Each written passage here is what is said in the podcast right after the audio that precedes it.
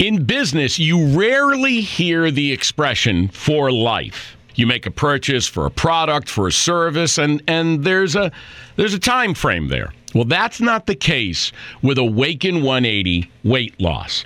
Allow me to explain. You know, a year ago, I started with Awaken 180 weight loss and had incredible success losing weight. But you can lose all the weight in the world and not keep it off. And what good is it? That's why I have support for life from Awaken 180. Yeah. I mean, I go back for check ins and make sure everything's going smoothly. But if I ever had a problem, the counselors are there to get me back on track. Why don't you do what I did and call for a consultation? 844 346 1800. 844 346 1800 or go to awaken180weightloss.com. Hola, este es el podcast Guerra y Artes. Estamos con el primer episodio de la primera temporada. Quién sabe si vamos a tener más episodios. Y eh, antes de arrancar, quiero que se presente él, mi compañero en esta aventura. Eh, bueno, ¿cómo estás? ¿Qué tal, Diego? Bueno, muchas gracias, Diego, por la invitación. La verdad que es todo un desafío para mí, pero bueno, ya hemos tenido otras aventuras, entonces sin lugar a duda quise sumarme ¿no? a esta aventura. Y bueno, y creo, creo que, que, esto va a dar para muchas temporadas, ¿sí? Este, así que bueno, que sea el comienzo, ¿no? Que sea simplemente el comienzo. El comienzo de una aventura en la que por ahí tendrías que presentarte, ¿no? Bien, bien, bien, bien, pero lo que pasa es que estaba generando, ¿no? Un poco así como de, eh, ¿cómo decirlo, no? Este, bueno, ¿qué? un poco de clima, un poco de clima. suspenso. Ahí está, muchas gracias. Un poco de suspenso, exactamente. Bueno, bueno, bueno, yo soy Lanto y, bueno, vamos a estar hablando junto a Diego sobre arte y guerra. ¿Qué temas, no? Temas, temas importantísimos y los hay en la historia de la humanidad. Y esta primera temporada la, dispara eh, un, libro que eh, lo vamos a ir descubriendo, por ahí no digamos el nombre inmediatamente, eh, pero que eh, ha sido un libro de referencia, al parecer, de mucha gente. Sí, sí, sí, sí. La verdad que sin lugar a duda no, no quiero este, adelantarme al título del libro, pero, pero, pero quiero seguir, ¿no? O hacer un comentario por lo menos con el título de este podcast, ¿no? Arte y guerra, ¿no? ¿Qué temas, no? Porque, como, como has dicho, Diego, la, humanidad, ¿no? Se ha desarrollado en términos a estos dos eh, elementos, a estos dos condimentos, ¿no? Desde el origen de la humanidad, que, que, ha habido peleas, ha habido guerras.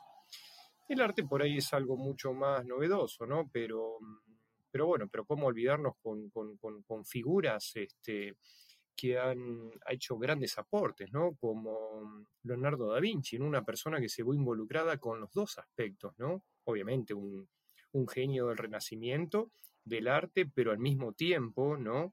Eh, ingeniero militar eh, que brindaba servicios a, los distintos señores de ese momento, ¿no? Eh, así que bueno, quien dice que por ahí en algún momento le dedicaremos algún podcast a, a Leonardo, ¿no? Creo que se lo merece. Sabes que no lo había relacionado por ese lado. Yo, la relación que había hecho entre guerra y artes era más que nada en el cine, ¿no? Como que el cine eh, el, arte, el séptimo arte, eh, rindiendo homenaje en sus historias a diferentes aspectos de uno de los hechos, creo que yo, más terribles de la humanidad, que son las guerras. Em, pero no lo había asociado por, una personalidad tan fuerte como la de Leonardo da Vinci, la verdad. Con esto ya es la primera sorpresa que tengo en este podcast eh, con vos, Lanto. Así que espero que haya muchas más sorpresas. y hablando de sorpresas, hablando de sorpresas, algo que nos remite a este podcast es que es, bueno, es un libro, vamos a hablar sobre un libro, vamos a leer un libro que yo al menos no he leído, pero que en los últimos tiempos me he encontrado en diferentes medios gráficos con entrevistas a personalidades, algunas famosas y otras no tanto, que entre los libros favoritos que decían hablaban de este libro. Y a mí me trajo mucha intriga.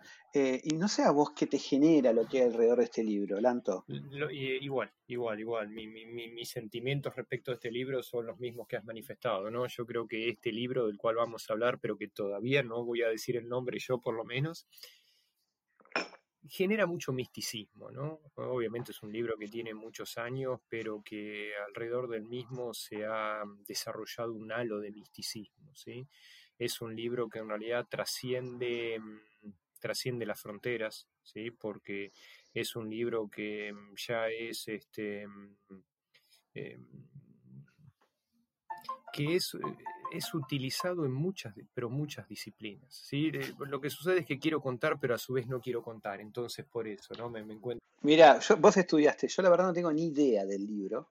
Eh, cuando, cuando lo escuché, cuando lo escucho, bueno, digo, uy, este libro va a ser muy complicado, va a ser necesario leer muchas cosas para poder entenderlo, eh, requiere, no sé, de algún conocimiento de geopolítica, eh, me va a llevar mucho tiempo leerlo. Em, pero después cuando empecé a ver quiénes lo tenían como gran libro, digo, che, ¿qué onda esto? Me, me, llamó la atención. Eh, mucho prejuicio, en mi caso. Mucho prejuicio porque decía, por ejemplo, esta personalidad no la veo como una personalidad que pueda leer este tipo de libros. Y bueno, ahí tengo que decir mala mía, pero bueno, aquí estamos en un lugar irreverente. No sé si ya se dieron cuenta, pero la verdad, desde mi, desde mi caso no tengo ni idea de lo que voy a hablar, y menos de este libro. Pero eso es también lo más divertido, ¿no? Poder este, hablar justamente de un tema y al mismo tiempo ir descubriendo el tema, ¿no? Me parece que eso permite permite tener otra mirada, otro punto de vista, ¿no? Yo creo que, es un muy lindo ejercicio, ¿no? El que, el que vamos a hacer y el que vamos a invitar a que ustedes se sumen, ¿no? Como, como, em, como participantes, ¿no? Escuchando nuestras opiniones. Eso, eso, eso está buenísimo lo que acabas de decir, Lanto, porque en definitiva estamos hablando a alguien que no sabemos quiénes son.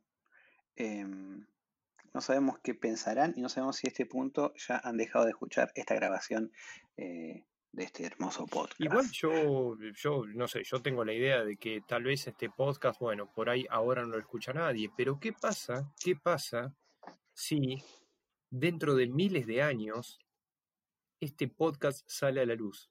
¿Qué sucede si, no sé, en el, en el mundo o en el planeta Tierra han habido cinco, seis, este, em, eh, cataclismos en donde toda la humanidad, o por lo menos todos los seres vivientes, este, se han extinguido y vuelto a comenzar. ¿Qué sucede si este podcast, ¿sí? justamente supera una próxima extinción masiva y sale a la luz? Me parece que, no sé, qué sé yo, sería interesante, ¿no? Le, estaríamos hablando a, algo, a una civilización desconocida, ¿no? Y le eh, Sí, no, no, había pensado eso. Eh, que, que, trascienda durante, pero tantísimos, tantísimos años. Y además, bueno, justo el libro que elegimos tiene muchísimos años, cientos de años. No sé si, si, si, vos sabés cuántos años tiene, yo no tengo ni idea.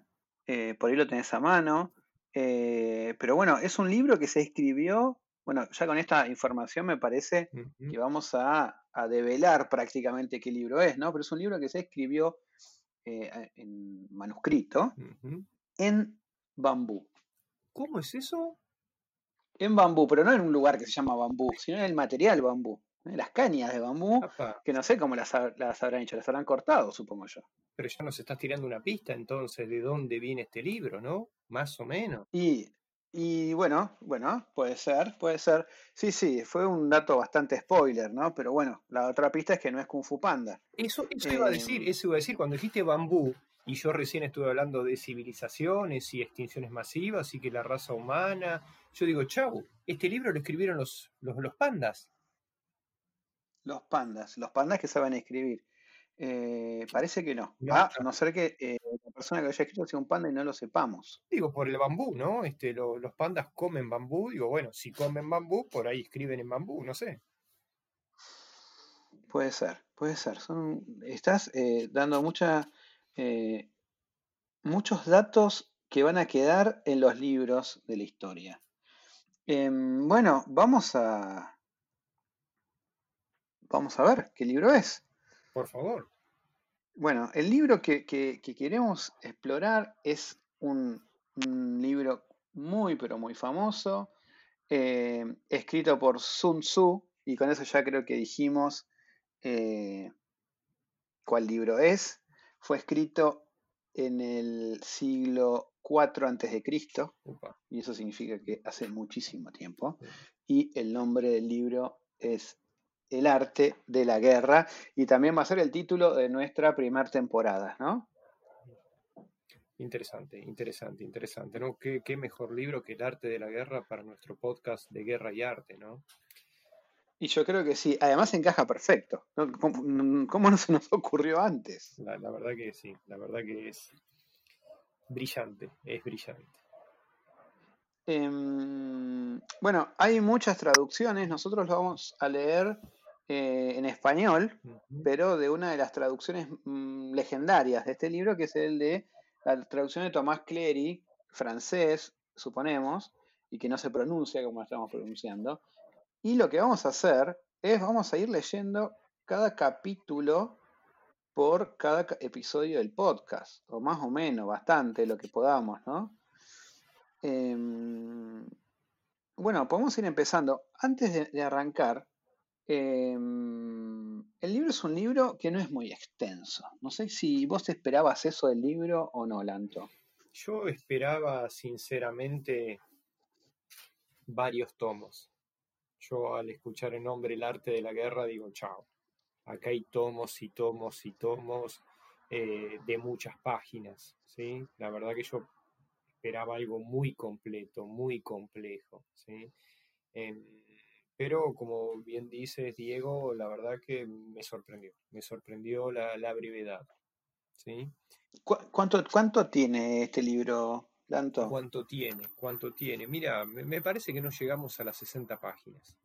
Me parece que no llegamos a las 60 claro, Claro, claro, claro. eso explica por qué algunas personalidades en las cuales, con mucho prejuicio, uno suponía este libro mm, no encajaba, y después digo, claro, es un libro súper famoso, mm.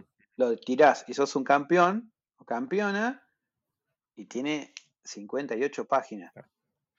claro, claro es, para mí eh, fue un poco decepcionante. ¿En serio? Sí, sí, pero bueno, viste que los chinos a veces tienen un gran poder de síntesis. No, sí, sin lugar a dudas, sí, sin lugar a dudas. Los chinos suelen escribir de una forma, ¿no? Utilizando analogías y, como bien dices, terminan siendo muy este, sintéticos, ¿sí? Otra cosa que me lleva a pensar es, ¿no será que como lo escribieron en bambú, el libro era más largo y algún oso panda se lo terminó comiendo la mitad del libro, por ejemplo. Esa puede ser, es muy buena esa.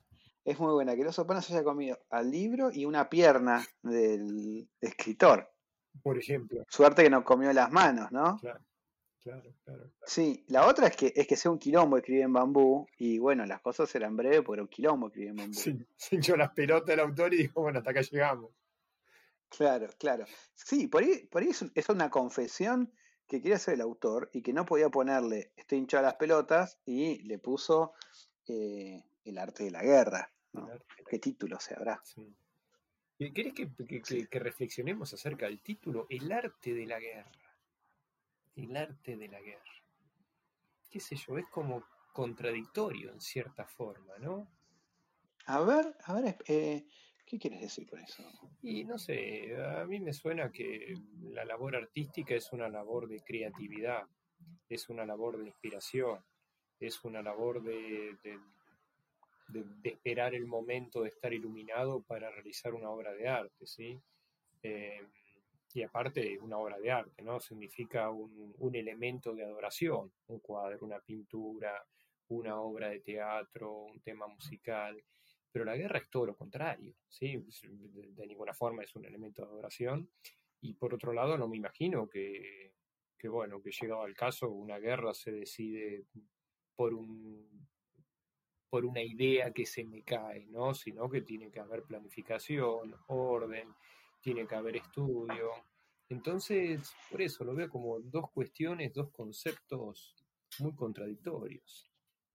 Sí, tiraste otra polémica. Pusiste que el arte es una idea que se cae. Y acá ya tenemos, me están mandando mensajes de diferentes asociaciones de artistas que no están de acuerdo con eso. Pero bueno, por suerte no están cerca del estudio, no vamos a develar dónde está el estudio. Perfecto. Y de, bueno, de última no podrían salir, acercarse al estudio porque estamos en, aislamiento. ¿sí? Así que por las dudas, si descubren dónde está el estudio, sepan que no pueden salir de su casa. Sí, quédense en su casa. yo lo que pienso con el título, de alguna forma, me parece que hay algo como que atenta con la estrategia, ¿no? Como que hay algo más, además de, de la estrategia, de lo planificado, como que hay una, eh, una parte que depende de cierta habilidad eh, que pueda llegar a tener la persona que, no sé si dirige o no sé si a los ejércitos o, cómo se lleva a cabo eh, la guerra, ¿no? Como que hay algo ahí que, que, el, el, autor lo asemeja con un arte no, dije nada nuevo, ¿no? Eh, pero bueno, teniendo en cuenta que no, leí el libro, eh, por ahí sumo. Pero sin lugar a dudas, fíjate que ya hace, ¿cuánto? 15 minutos que estamos hablando de un libro que ninguno de los dos leyó. Es, fascinante, ¿no? Todo lo que podemos decir de un libro que no hemos leído. Eh, es así. Bueno, vamos al primer, al primer capítulo. Por favor. Criterios estratégicos. ¿De qué hablará este capítulo? Criterios estratégicos. Yo creo que el libro es muy difícil porque no tiene dibujos, no, no tiene figuras. Entonces, no es que uno se motiva para leer hasta llegar al, dibujo. ¿Viste? A veces te pasa eso. No, no, sin lugar a dudas, pero bueno, pero vos sabes que eso, el que no tenga dibujos, me parece que le da un poco más de verosidad. Verosidad es una palabra que existe. Veracidad, veracidad. Veracidad, me parece que sí, veracidad. Gracias. Le da más veracidad al libro, porque imagínate, escribir en bambú, en cañas de bambú. ¿Cómo hace para hacer un dibujo en una caña de bambú? Es imposible. Bueno, pero los, e, los egipcios hacían jeroglíficos. ¿En bambú también? Eh, no, no lo sé en qué lo hacían, pero lo hacían en piedra que debe ser más difícil que en bambú. Es cierto, comparto que es más difícil, pero por lo menos tienen más superficie. Entonces en bambú hacer un dibujo, la verdad que sería un poco creíble, ¿no? Pero bueno, pero estás tirando otro tema, ¿sí? Ya estás tirando otro tema me parece que ya tenemos una segunda temporada, ¿no? Para hablar de los egipcios y de la cultura egipcia. Bueno, podríamos hacerlo. ¿Sabes sabes que yo una vez fui al... vi la piedra Rosetta. No te puedo creer. ¿Sabes lo que es la piedra Rosetta? tengo entendido que, bueno, que hasta encontrar la piedra Rosetta era muy difícil identificar o por lo menos interpretar o decodificar el lenguaje egipcio y eso fue lo que permitió avanzar en ese aspecto. ¿Puede ser? Perfecto, sí, sabes todo, Lanto. Bueno, yo la vi, la, vi eh, a través de un vidrio, le saqué fotos y me traje eh, de recuerdo unos llaveros con, una imagen alegórica, una forma alegórica de la piedra roseta. Y decime, ¿qué aspecto tiene la piedra roseta? Yo siempre pensaba que la piedra roseta era una especie de de tabla en donde decía esto en egipcio, así se dice en español. ¿Qué, qué forma tiene la piedra roseta? Un llavero. es un llavero grandote. Interesante. Un llavero grandote de piedra. Es, es eh, yo creo que es el llavero de la llave del baño de la oficina. ¿Viste que la llave de los baños de las oficinas tiene un llavero grandote como para que no se pierda, que nadie se la lleve a la casa? Porque si alguien se la lleva a la casa, después nadie puede ir al baño. Claro, claro, claro, claro. Entonces, eh, es eso, es un llavero gigante de piedra que pesa mucho eh, y que está atrás de un vidrio. Y tiene forma de. Tiene una mira, el color es gris. Es gris, es como un gris oscuro, como un negro. Y tiene. Eh, es una forma, está más o menos aplanada, no es muy grande. No es muy grande. O sea que los egipcios eran de escribir poco porque si la piedra que permitió decodificar el lenguaje no es muy grande, sería que escribían poco. No, escribían pequeño cuando querían. Ah, mira qué interesante. Escribían pequeño, por eso lo que vos acabas de decir, de que en el bambú tenés menos espacio y en la piedra tenés más espacio, con la piedra roseta no tiene sentido. Entonces viene el que escribe la piedra roseta y dice, mira, yo hice esto y se entiende todo lo que se escribe en egipcio. Qué bárbaro. Igual yo me quedé pensando lo que mencionaste, ¿no? De los llaveros grandotes para eh, las oficinas, ¿no? Para evitar que la gente se lo lleve a la casa. Eh, ¿Por qué quisieras llevarte un llavero del baño de la oficina a tu casa? Si el baño está en la oficina, no está en tu casa, ¿qué sentido tiene llevártelo? No, no. Yo creo que lo que sucede ahí, eh, el problema de todo eso es la vergüenza. Interesante, y eso nos da para una tercera temporada, ¿no? sí, pero ¿sabes por qué lo de la vergüenza? Porque la gente no quiere saber, no quiere, no, no quiere saber, no quiere que las eh, eh, los terceros se enteren de que está yendo a, al baño a hacer sus necesidades. No le gusta eso. Entonces lo esconde. ¿Y cómo esconde? Esconde la llave en el bolsillo del pantalón, de la, de la pollera, de Bermudas, de la camisa, ¿no? de la chomba cuando tiene eh, bolsillos. A veces se lo mete en la ropa interior si no tiene bolsillos. pero pero ahí es más eh, complicado, ¿no? Porque es una llave, un llavero de piedra, entonces en la ropa interior te, te va a raspar. No, bueno, entonces, pero como la gente se lo ponía en esos lugares, se perdía la llave, porque se quedaba ahí y se iban a la casa y nunca más aparecía. Entonces le empezaron a poner llaveros más grandes. Y bueno, ahí no, no había razones, digamos, no, no entraba en, eh, en el pantalón, en la ropa interior, ya era muy grande, claro, ya era grande. Entonces no se podía. Y entonces, a, ver si entiendo bien, la piedra roseta básicamente era el llavero de las personas que de los egipcios que trabajaban en las pirámides. ¿Es así? ¿La piedra roseta era el llavero del baño de los trabajadores de las pirámides? Bueno, eso es una teoría, ¿no? Es una teoría y que a medida que iban al baño notaban algo. Al parecer, a escribir cosas en el baño, el graffiti del baño tiene muchos años. Eh, y bueno, también se dio en, civilizaciones gigantes, impresionantes, como la egipcia. Y es una teoría, no está comprobada. Eh, y, digamos, bueno, esa es una de las teorías sobre cómo se escribió la piedra roseta. Pero no, bueno, hasta ahí llegué, no sé más que eso. No, no, pero bueno, sin lugar a dudas, muy interesante y muy revelador, ¿no? La verdad que interesante y revelador, ¿no? Y es interesante que estamos hablando de dos civilizaciones milenarias, ¿no? Y que y que sin lugar a dudas generaron muchos aportes para, para el mundo, ¿no? Este, estamos hablando de Sun Tzu, que es oriental, entonces, bueno, civilizaciones orientales son milenarias, y los egipcios, ¿no? También, ¿no? Que han estado 5.000 años, una cosa así. Tremendo, tremendos temas que estamos tocando, ¿eh? Sí, sí, la verdad, eh, yo me estoy sorprendiendo de los temas que estamos tocando. Bueno, eh, no sé en qué hemos quedado, pero lo, último, lo, lo que tengo aquí en pantalla son, eh, es el título del primer capítulo. Bien. También lo estoy viendo y lo estoy meditando, ¿no? Eh, Criterios estratégicos. Qué palabras difíciles si las hay. Y además esto tira eh, a la basura todo lo que yo había especulado sobre la cuestión del de, el arte como en contraposición a la estrategia. Ya el primer capítulo llama Criterios estratégicos. Sí, tal cual. Pero yo tengo un problema con la palabra estrategia. De hecho, porque hay otro capítulo más adelante. Ah, ya estuviste hojeando el libro. Yo no vi nada. Claro. No, no, no. Simplemente me, pareció haber visto.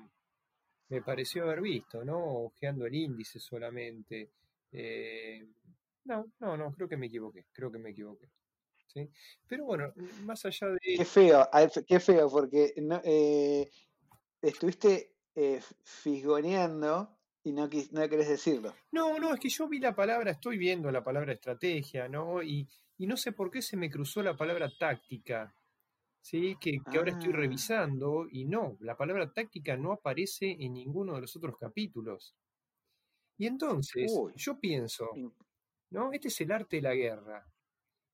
Y yo, al leer la palabra estrategia, se me cruzó enseguida por la cabeza un mítico juego de tablero.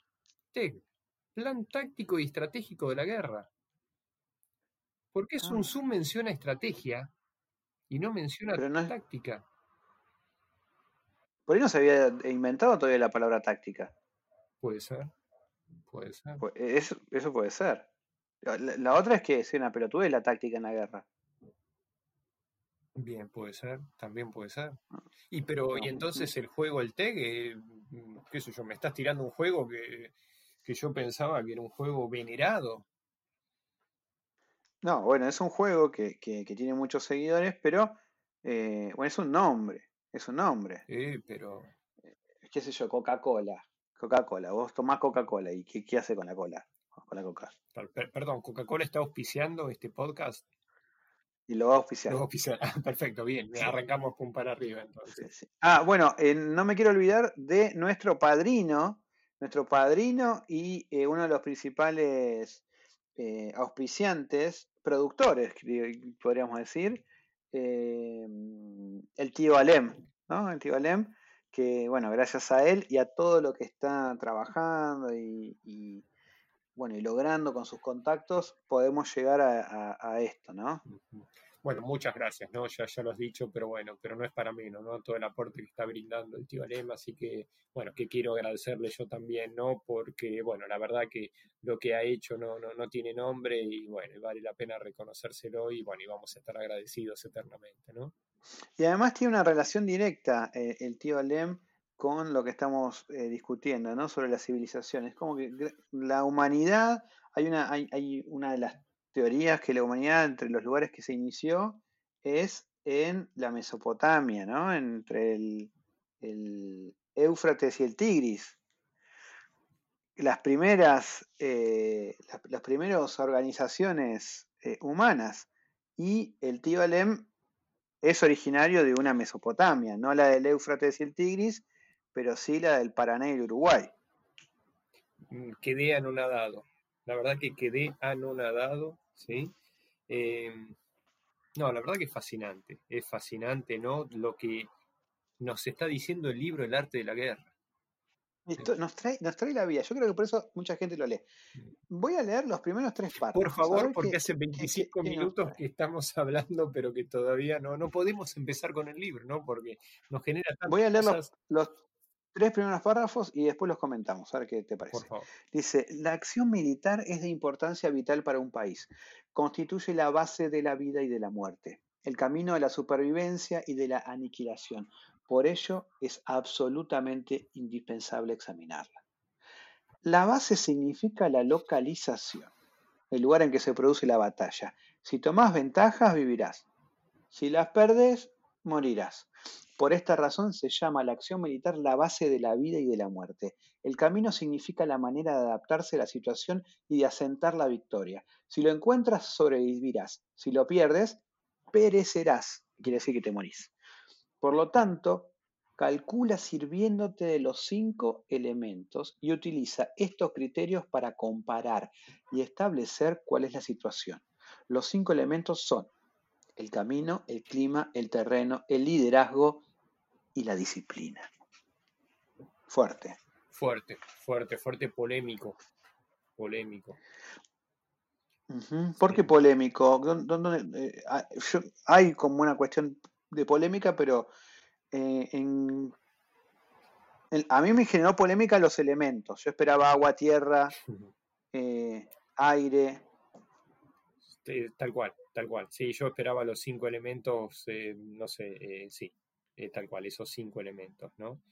Acá menciona algunos elementos y, y, estoy de acuerdo, ¿no? Que clima y terreno son, dos elementos claves, ¿no? Este, la verdad que mm, el clima es una variable no impredecible y, bueno y puede no este ya de hecho en la historia no este Napoleón estuvo a punto de conquistar toda Europa y cuando quiso llegar a Rusia eh, el clima hizo que tenga que abortar la campaña no eh, el terreno también es importante el terreno sin lugar a dudas es importante no este el mismo Napoleón no este en la batalla de Waterloo no estaba en el lugar correcto, ¿no? Y entonces... Qué feo, ¿no? Qué feo, pobre, pobre Napoleón, en ese momento la haber pasado muy mal. Y sin lugar a dudas, sin lugar a dudas, sí, tal cual. Eh, pero me parece que el tema del liderazgo es, es el elemento controversial, ¿sí? El liderazgo creo que es el elemento controversial. La verdad que mm, hay que entenderlo este libro en su contexto, ¿no? Eh, bueno, eso es una, eso sí, sí, eso es una reflexión muy, muy importante. Mm. Eh, a mí lo que me trae es dos em, momentos épicos del cine. A ver. Una es la película Mulan. Mulan. Sí. Es de, de una joven que tiene que, que hacerse pasar por varón para poder pertenecer al, al ejército y brindarle el honor a su familia y que es una guerrera tremenda, hasta que en un momento da a conocer su verdadera identidad y a pesar de que al principio recibe un rechazo, luego la sociedad eh, de ese momento, China, eh, la entiende y luego la vitorea. Y el otro es eh, Ronin, una película de, eh, que trata sobre un, un soldado mm, de, de Occidente Mm. que va a, a- a China eh, y queda prisionero de unos chinos, evidentemente, que le enseñan el, el arte de ser un samurái. Ahora no sé si es chino o japonés, estoy muy perdido con eso, y lo cual es, eso, estoy cometiendo un error eh, tremendo. Pero bueno, eh, es la otra película que se me viene a la mente, y ahí el liderazgo es muy importante, porque en un momento esta persona, que es Tom Cruise, Ah, eh, bueno, no es Tom Cruise, es el actor Tom Cruise, pero podemos eh, nombrarlo como Tom, em, se convierte en líder y lo siguen. Y así gana, o casi gana, no me acuerdo, pero es como que gana. Claro. Y, mm, y ahí está el liderazgo Sí, también. sí, no, tal cual, tal cual. Pero, claro, yo, yo, yo opinaba, ¿no? Mi opinión es que es un tema conflictivo porque, ¿qué significa el liderazgo, no? Bueno, tú has dado una definición, ¿no? Perdón, vos, ¿sí? Por, Sí, me gusta, me, me gusta tu uruguayo que sale eh, en vos. Sí, y además, bueno, algo muy importante. Acá si ganás, vivís, y si no, te morís. sí, sí, ¿No? Eso es súper fuerte. súper fuerte, sí. Sí, sí, sí, Sí. Sí, sí, sí. Estoy pensando en la gente que eh, veo en las revistas que les gusta este libro y lo tienen como el mejor libro, es qué analogía toman, ¿no? Sobre esto de la guerra, si ganás vivís y si no Claro, con la vida, digamos, porque ninguno de esos mm, fue una guerra ni nada por el estilo. claro. Eh, bueno, se- seguimos, ¿te parece? ¿Seguís con los, con los próximos tres párrafos, claro sí, claro que sí. ¿Quieres que lo lea yo? Sí, sí, por favor. Entonces, estos elementos han de valorarse en el cuartel general. En primer lugar, haz una valoración de ti mismo y tu adversario, teniendo en cuenta estos cinco elementos, para decidir quién está en situación de superioridad. Entonces podrás determinar quién tiene más probabilidades de ganar. El camino, bien, ¿sí? Porque la verdad que cuando leí el camino como elemento me quedaban dudas. ¿A qué se refiere con camino? Y acá nos está definiendo. El Ah, camino genial. Sí, sí, sí, por suerte nos está definiendo, si no nos dejaba, ¿no? Este, el camino que nos quedaba era perecer porque obviamente no podíamos interpretar lo que nos decía, ¿no? Pero bueno, el camino significa inducir al pueblo a que tenga el mismo objetivo que sus dirigentes, para que puedan compartir la vida y la muerte sin temor al peligro. Fuerte, polémico, ya lo, ya lo discutimos, ¿sí? El camino significa humanidad y justicia. En la antigüedad, un famoso ministro planteó una cuestión sobre asuntos militares a un filósofo de la política. El filósofo dijo, ¿qué dijo el filósofo? La humanidad y la justicia son los medios para gobernar de manera apropiada. Cuando el gobierno se comporta correctamente, la gente se siente cercana y no le preocupa morir por él.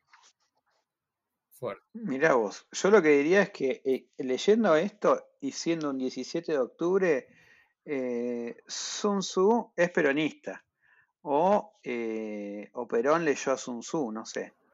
Em, Interesante. ¿no? Porque, porque, porque mucha gente eh, en el 17 de octubre ha dicho nos quedamos acá en la plaza, la vida por Perón. Y de alguna forma se está reflejando esto que está aquí. Me gustó, me- lo que me gustó es esto, ¿no? Es que poder determinar quién tiene más probabilidades de ganar. Interesante, ¿no? Probabilidad, probabilidad, ¿no? Otra vez. eh, seguimos tirando cosas que parecieran ser contradictorias, ¿no? Este, porque habla de arte por un lado, pero sin embargo acá está hablando de probabilidad, ¿sí? Está haciendo un estudio más concienzudo, eh, está valorando distintas opciones, variables, alternativas para establecer una probabilidad, ¿no? La verdad que es, es interesante. Ahora, entiendo por qué es un best seller, ¿no? Este, sí, igual voy a, voy a seguir, porque acá me parece que aquí aparece la primera decepción mía. Porque viene diciendo el camino significa humildad y justicia. Ah, buenísimo, el camino no es el camino, es. Y ahora viene con una gran verdad, que dice, el clima significa las estaciones del año. Ahí me parece que medio flojo. Sí. Pues sí, porque, sí, sí, sí. Sí. Bueno, gracias por aclararnos, Sun Tzu. tendremos que buscar a ver eh, la biografía de Sun Tzu, ¿no? A ver, este, porque por ahí, a ver, ¿qué, Sun Tzu, ¿qué, qué sabemos de Sun Tzu? ¿Y otra cosa, mm. Sun Tzu? No sé, yo voy a seguir un poco mientras vos buscas. Eh, después de el clima significa las estaciones del año, dice, en tiempos pasados muchos soldados perdían sus dedos por congelación en campañas contra los hunos y otros muchos morían de peste en campañas contra las tribus del sur. Esto ocurría porque se llevaban a cabo muchas operaciones militares en invierno y en verano. El terreno debe ser valorado en términos de distancia, facilidad o dificultad de desplazamiento, dimensiones y seguridad. Dice, en cualquier operación militar, es importante conocer en primer lugar la configuración del terreno, algo que Lanto ya nos marcó. Se ve que, que Lanto sabe esto y nos dio el ejemplo de Waterloo. Cuando se conoce la distancia que hay en recorrer, se puede planificar si es necesario tomar el camino directo o hacer una circunvalación. Cuando se conoce la facilidad o la dificultad del desplazamiento, se puede determinar si es más ventajoso llevar tropas de infantería o de caballería. Cuando se conoce la extensión de la zona, se puede estimar el número de tropas que se necesita, si se necesitan pocas o muchas. Cuando se conoce la seguridad relativa del terreno, se puede entonces escoger si es mejor luchar o dispersarse. Y para finalizar este último momento, la autoridad es una... Ah, habla autoridad, así que voy a cortar acá. Bueno, Sun Tzu, y sí, primero mira cómo es la tierra, cómo, cómo es el lugar, si hay, precipicio no te tire el precipicio, si hay barro ponete botas, si llueve lleva paraguas.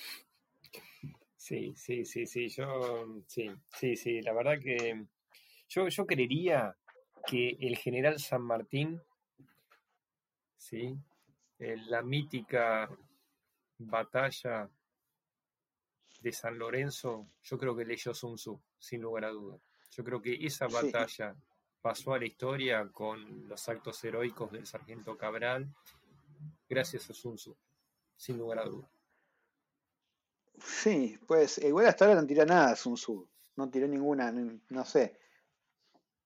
Pero bueno, lo escribió antes, cantó PRI. Sí, sí, sí. Sí, lo, lo que me interesa es el tema de, ¿no? Dice el camino directo a hacer una circunvalación, ¿no? Cuando se conoce la distancia que hay que recorrer, se puede planificar si es necesario tomar el camino directo o hacer una circunvalación. ¿Qué es lo que está diciendo? Que si tenés que caminar poco y llegas rápido, te pegas una vueltita para llegar más tarde. Eh, la, verdad que no... llegues primero, te dice no llegues primero, porque si llegas primero sos un rebotón. Es, el que llega al cumple eh, primero. Está bien, está bien. Bueno, interesante. Hace una previa o algo así, te dice. Claro. Claro, claro. Lo que pasa es que si vos llegas primero, mm, no tenés con quién pelear. Interesante, pero en el boxeo, qué sé yo, el, el, boxeador más, más fuerte es el que pone el pie en el medio del ring, ¿no? Dice, yo estoy acá, vení, correme, ¿no? Y... Bueno, eso sí, pero si no, si no hay rival no le puede pegar, no le puede pegar. Ah, bueno, sí, sí, sí, sin lugar a duda, sin lugar a duda. Yo creo que acá está diciendo algo de sí. Entonces, Sun Tzu era partidario del contraataque. O de eh, la sincronización, llegar al mismo tiempo. Interesante, interesante concepto, la sincronización. Sincronización, está hablando de sincronización. Bueno, después dice disciplina, ¿vale? Disciplina, quiere decir organización, cadena, cadena de mando, perdón, y logística. y acá vienen otras definiciones. Organización quiere decir que las tropas deben estar agrupadas de una determinada manera. Ah, claro. Sí, pero perdón, que perdón, ¿no? perdón a vos, Diego, y perdón a Sun Tzu, pero disciplina no quiere decir organización, cadena de mando y logística. Disciplina me parece que tiene que ver con qué sé yo, una persona es disciplinada, un ejército es disciplinado, si, si, si, si, si se esfuerza, si, si trata de dar lo mejor de sí mismo, si, si, si actúa conforme a lo que se pactaron, pero... Pero ¿a, a quién le, a- eh, para quién se, a quién le da lo mejor de sí mismo? Y al equipo. Al equipo. Al Aquí equipo. utilizamos la palabra equipo, sí, porque, bueno, nos estamos abstrayendo, ¿no? De, de una guerra. Es Bueno, pero a- al equipo, entonces se debe al equipo, eso es disciplina. Y pero ¿y logística? Y la logística es como en el TEC. Está, qué sé yo. Sí. Todavía no llegamos, por ahí después habla de logística. ¿eh? Pero sí, a mí me parece que, que, que Sun Tzu está mezclando las cosas. Y No, puede ser. no Lo que pasa es que andé a escribirlo en bambú, te, te- la regalo. Buen punto. Ahí está, ahí está. Yo sabía que iba a traer algún problema. Se ve que empezó a escribir una línea de bambú en una caña y terminó escribiendo la de abajo y entonces ahí se mezcló todo. Tremendo. Sí, sí. Bueno, ¿y qué más? Dice, la cadena de mando significa que tiene que haber oficiales para mantener a las tropas unidas y estar al mando de ellas. Y logística, acá está lo que quiere decir logística, acá está lo que quiere decir logística.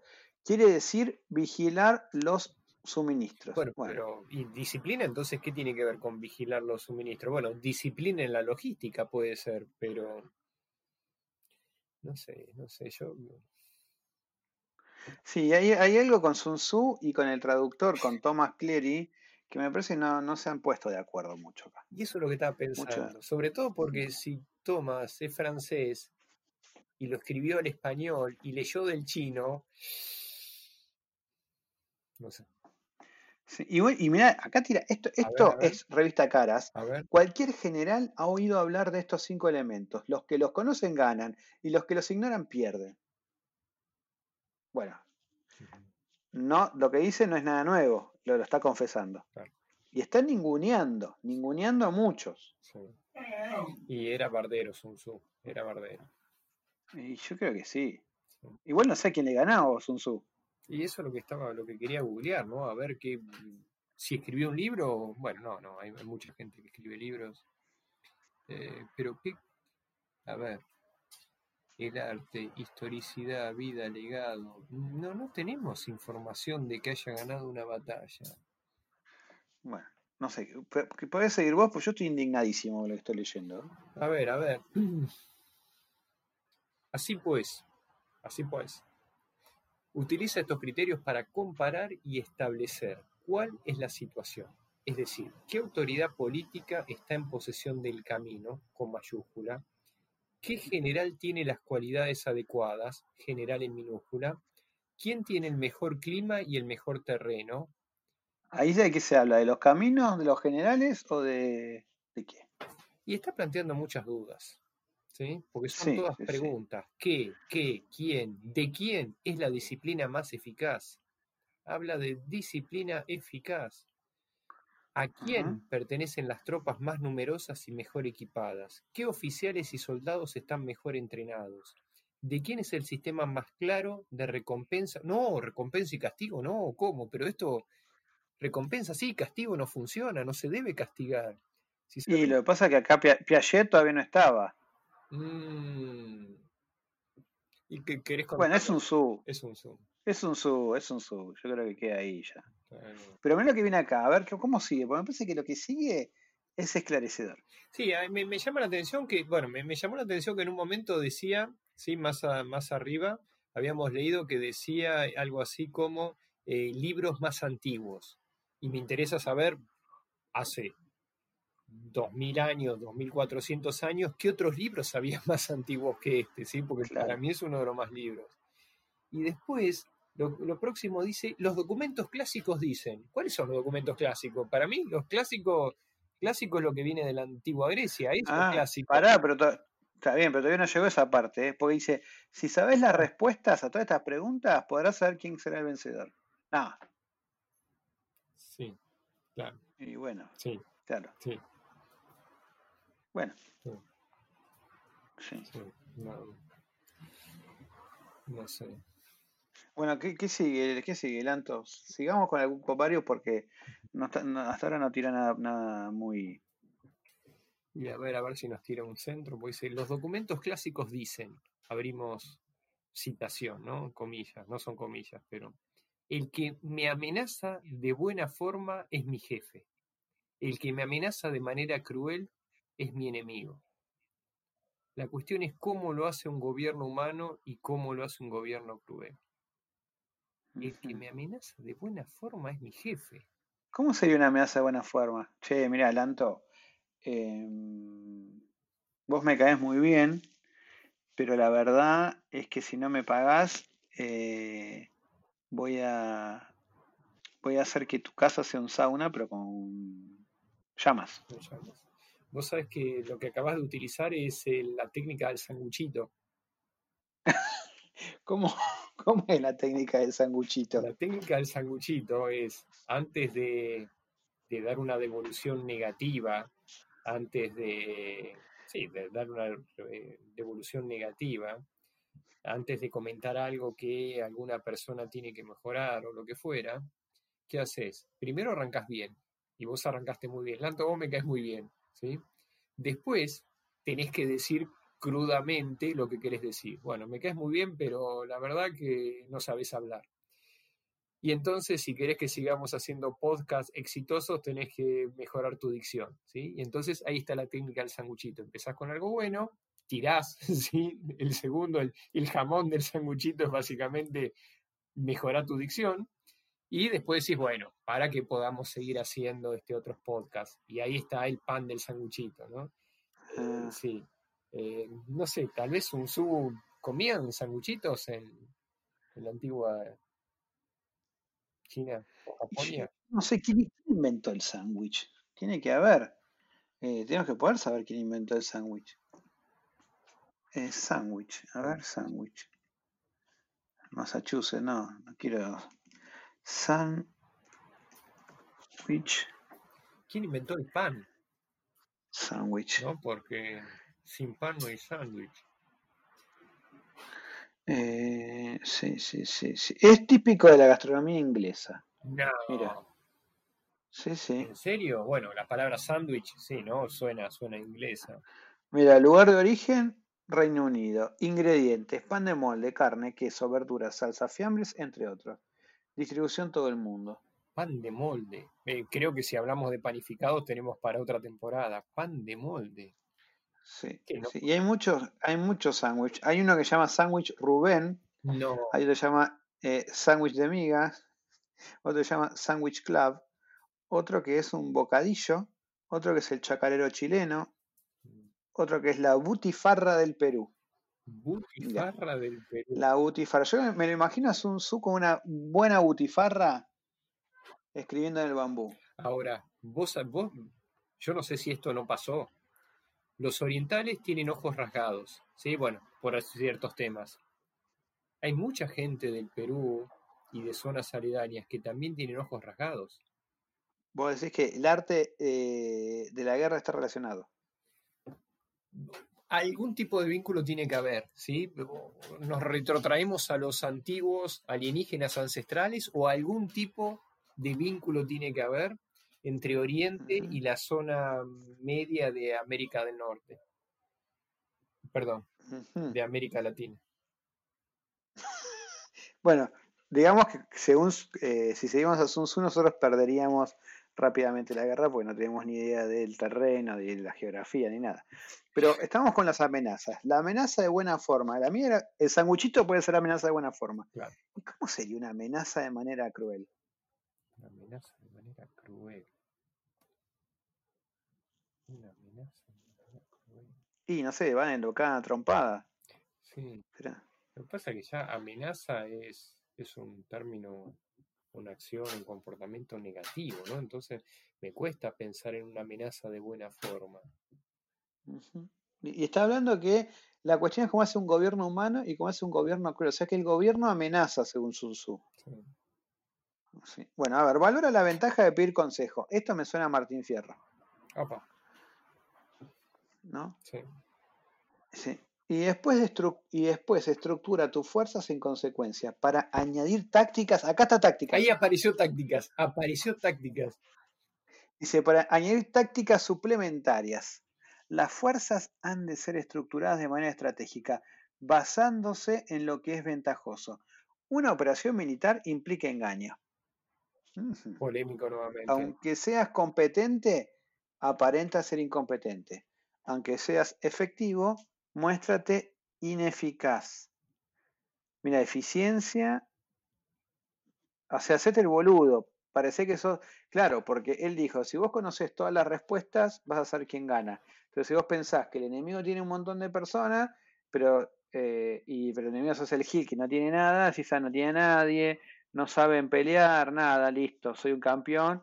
¿Para qué voy a mandar cinco si con tres los hago pelota? Y después sácate.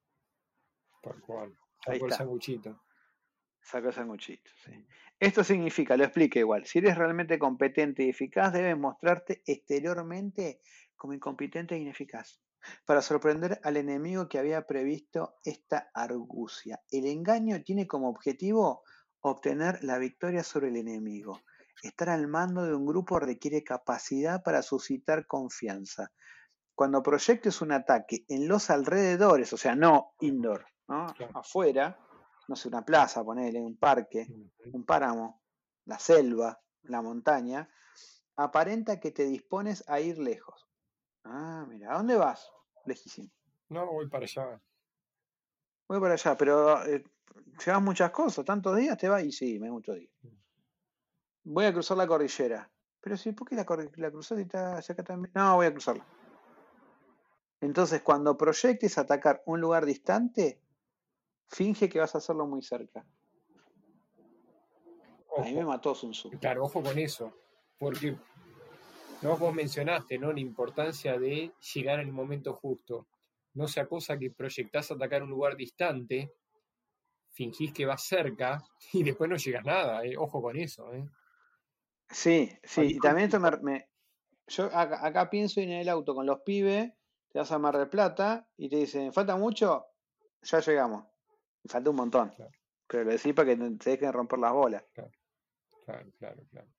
y en definitiva, tener un ejército es como cuidar niños. La verdad que es interesante lo que estás planteando. Sí, no lo voy a, expandir porque me parece que no voy a llegar a ningún lado. Pero no, no, no, pero, es interesante. Así que Sun Tzu conoció Mar del Plata. Y yo creo que viajó, viajó en algo.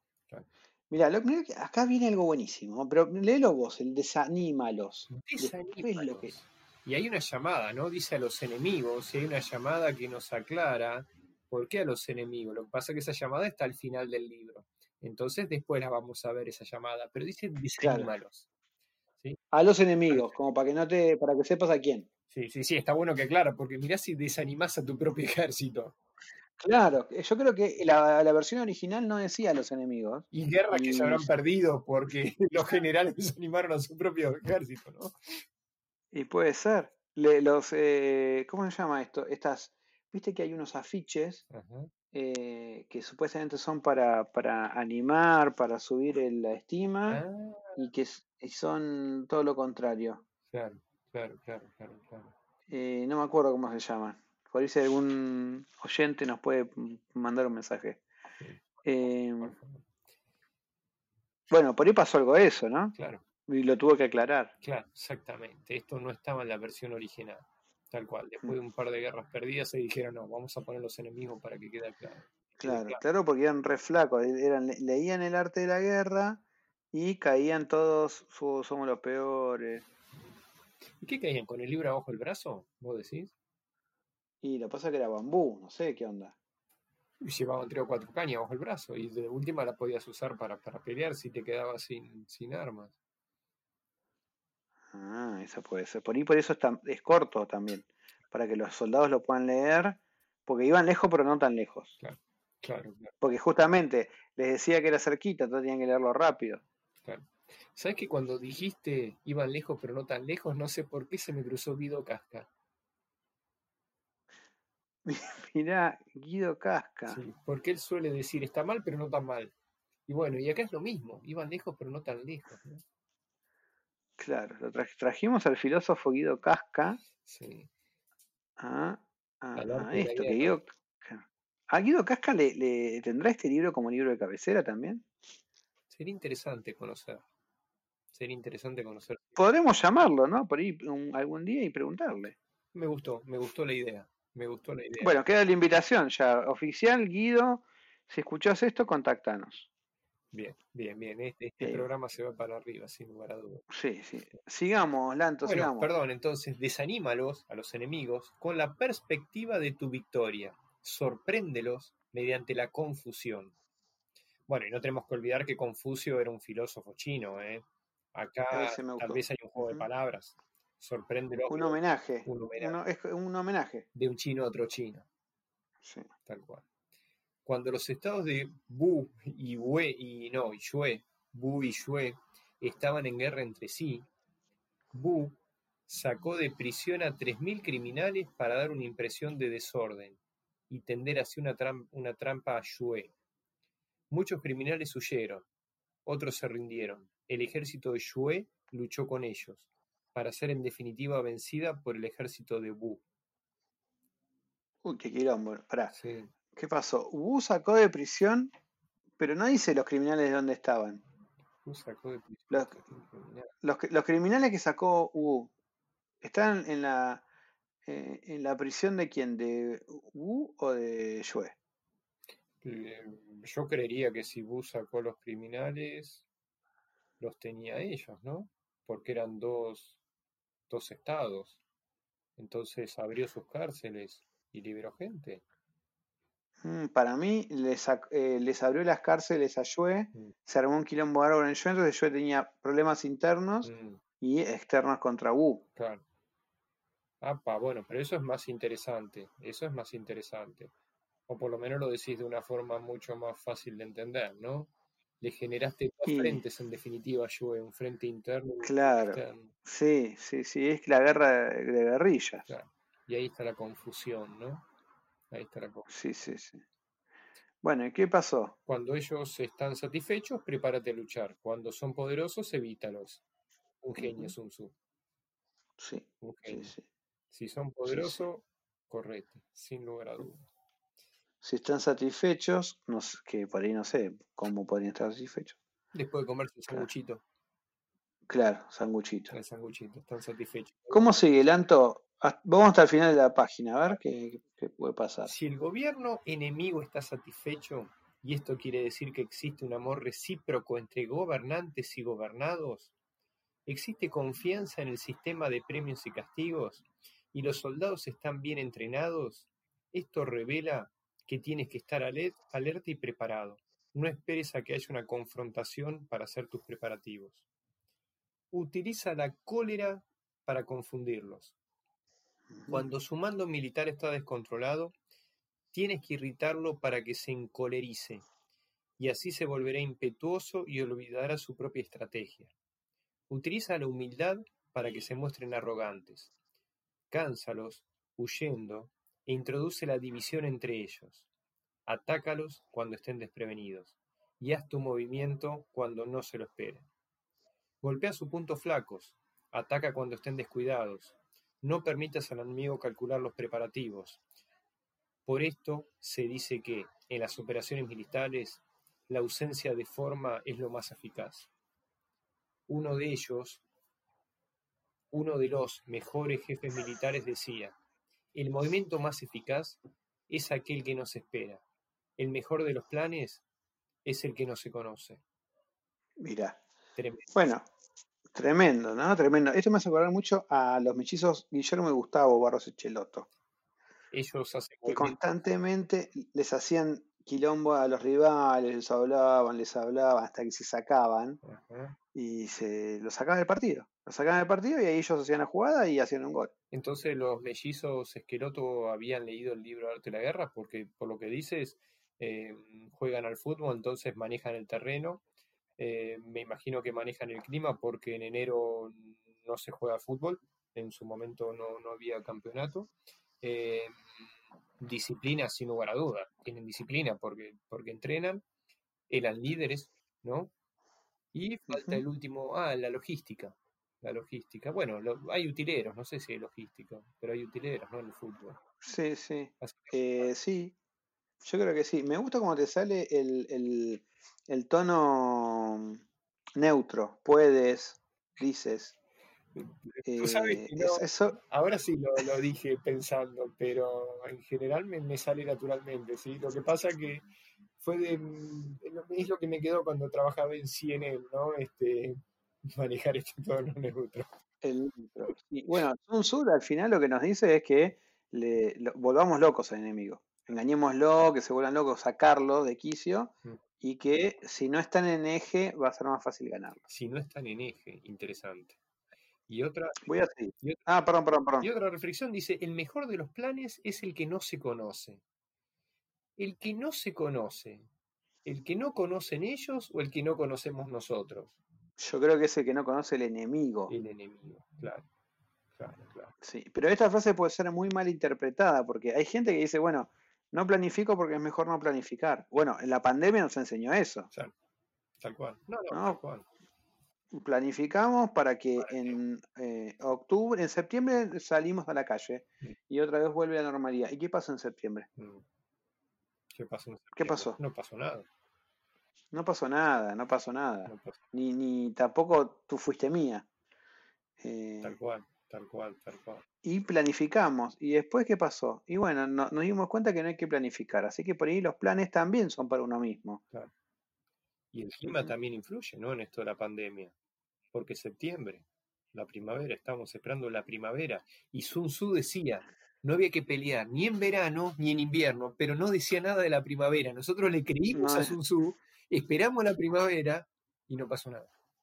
Sí, sí. Y otra cosa que dijo Sun Tzu es que el clima son las estaciones del año, lo cual, Sí. bueno, gracias Sun Tzu. Gracias. Bueno, la formación y los procedimientos utilizados en estrategia militar no deben ser divulgados previamente. Y no, claro, Sun Tzu. Si vos le decías al enemigo, voy a mandar a tres tipos y, y se va a dar cuenta. Sí.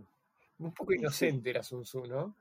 Me parece que sí, sí, sí. Y eso que no había eh, eh, los medios de comunicación que hay ahora, ¿no? Que por ahí a alguien se le escapa y tira un tweet. Claro. Eh, Menos mal, menos mal, menos mal. menos Sí, mal. sí. sí. No divulgar los planes significa que la información no trascienda. Ok, bueno, gracias. El arte de la guerra, acá dice, acá lo el título, el título del libro, de acá sale el título del libro.